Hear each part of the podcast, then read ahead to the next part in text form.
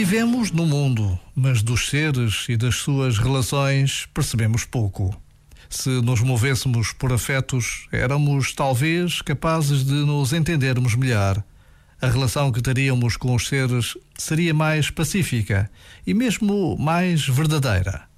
As diferenças não seriam um obstáculo, mas um ponto de procura e de interseção.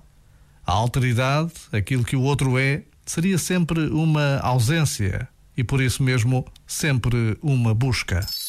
Este momento está disponível em podcast no site e na app.